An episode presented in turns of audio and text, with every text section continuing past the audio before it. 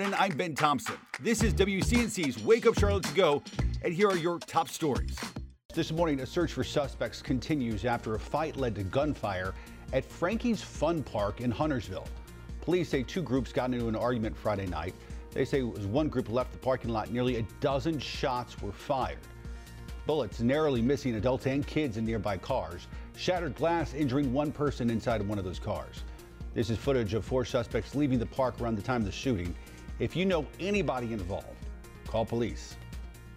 Good morning. I'm Tradisha Wooder. The district is set to set out a timeline to hire the next superintendent.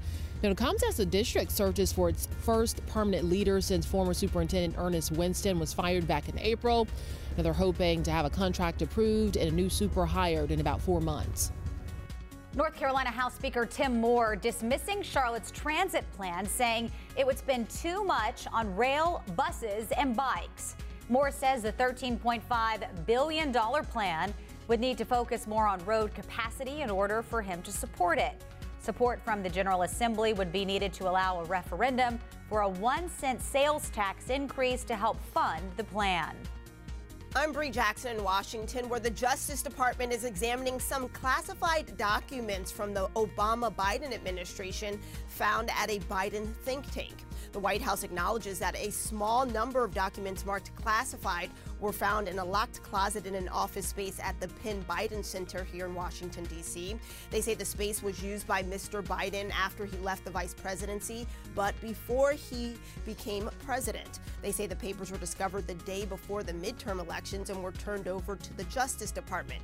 Attorney General Merrick Garland has asked a Trump appointed U.S. attorney to review the documents.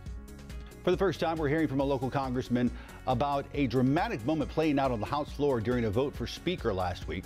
Congressman Richard Hudson seen pulling Alabama's Mike Rogers back from an escalating situation with Florida's Matt Gaetz during the 14th round of Speaker votes. Hudson telling WBT it was one of the saddest moments of his life. The congressman says he could tell Rogers was upset and just did what he could to keep it from escalating.